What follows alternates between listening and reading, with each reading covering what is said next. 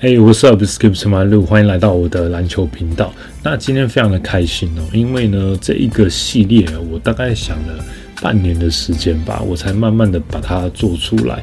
那这个系列呢，我把它叫做“宝买”，那，就是篮球心态。那为什么我会想要做这个呢？是因为啊，我觉得我从小到大。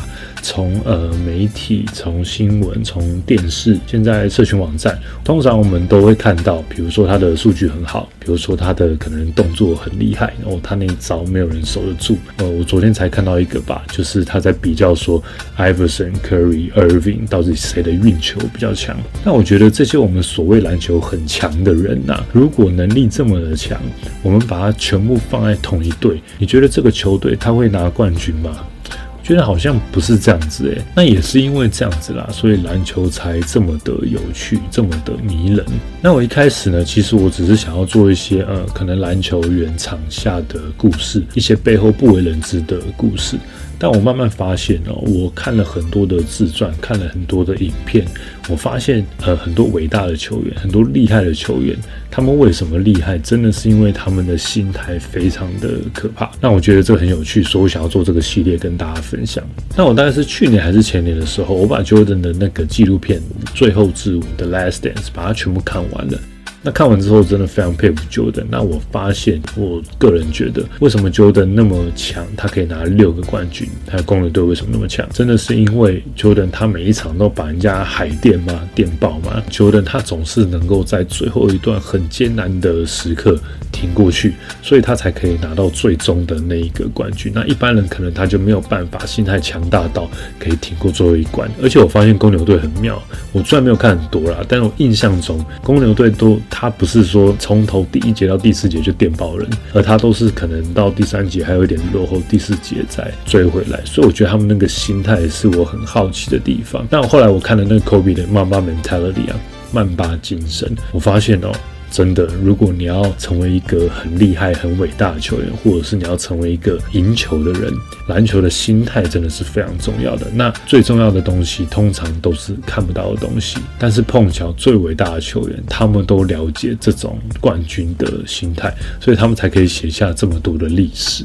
那在我做频道、做很多功课的时候呢，我发现一系列的那个篮球心态的影片，它是有一个加拿大的篮球教练叫 Taylor Allen，他所讲的里面很多篮球心态。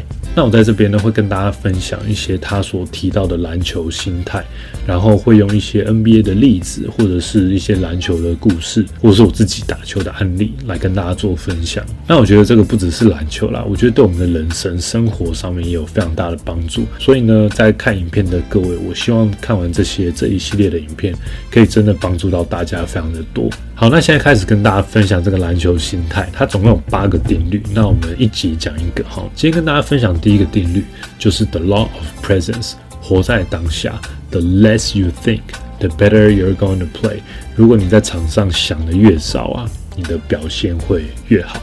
那我们先用一个大家熟悉的例子来举例，就是 Kobe Bryant 曾经在暴龙队的头上拿下了八十一分。那后来呢？赛后啊，记者去访问防守他的那一个人，你们知道是谁吗？Jalen Rose。所以大家都在笑他，但是其实 Jalen Rose 是不错的球员啦。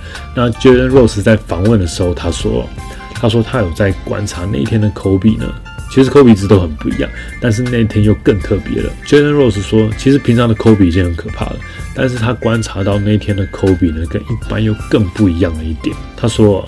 He never beat his chest，他没有敲他的胸膛，代表说可能他没有他鼓励他自己这样。He never points to the crowd，look at the crowd，他没有管观众的反应。He never celebrated，他投进任何一球呢，他都没有庆祝的感觉，他就是很专注在那天。因为我记得他们一开始好像是落后，他很专注在比赛上，他想要赢球。He never seems to lose his cool，was always calm at the moment。他每一球啊都非常的冷静，他好像也没有任何的感觉。总之呢，他就是非常的专注。通常一般的球员哦，如果拿个三十分、四十分，他们可能已经很疯狂了，疯狂的庆祝了，这样觉得没有人可以挡得住我了。但是 Kobe 非常的清楚，他说：“As soon as I beat my chest, I will fall out of the zone。”当我开始庆祝的时候，当我开始捶胸膛，或者是我关注观众在干嘛的时候。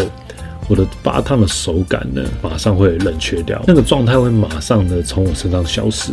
但我觉得这个真的很有趣，因为当我在访问 Anthony Tucker 塔克老师的时候，他有跟我讲到类似的观念。那塔克老师总是在场上，他都非常的冷静嘛。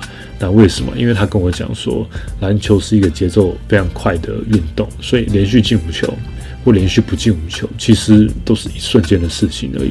但是呢，你要所做的事情就是你要专注在场上每一球，你都应该要怎么做？你没有时间去庆祝了，你也没有时间去懊悔刚刚到底发生了什么事。所以专注在当下的那个进攻或者是防守，专注在当下的空档。这才是最重要的，你才会打出最好的球。那我觉得啊，这个定律一，如果我在小时候我就知道的话，那该有多好！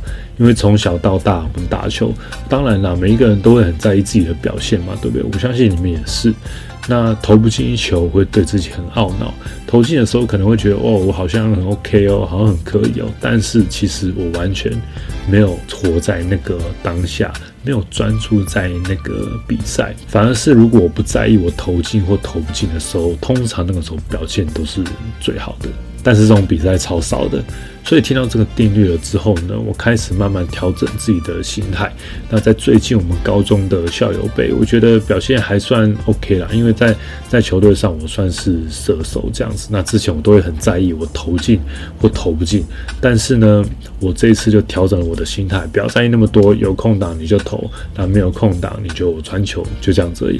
但是我发现调整之后呢，每场比赛下来，平均大概都可以投进五颗到六颗的三分球，对我。来讲已经是非常的好了，以前从来没有这种表现过。希望你们今天知道了这个，可以拿去球场上用用看。那结果怎么样？你在底下留言让我知道，或者是你可以告诉我你们的看法。好，那最后我们再来复习一下这个我们篮球心态的第一个定律。定律一叫做 The Law of Presence，活在当下。The less you think, the better you're going to play。你想的越少，你在场上的表现就会越好。好，那这就是我们篮球心态的第一集。那之后的系列呢，请不要错过。我们下一集见。I'll see you next time. Peace.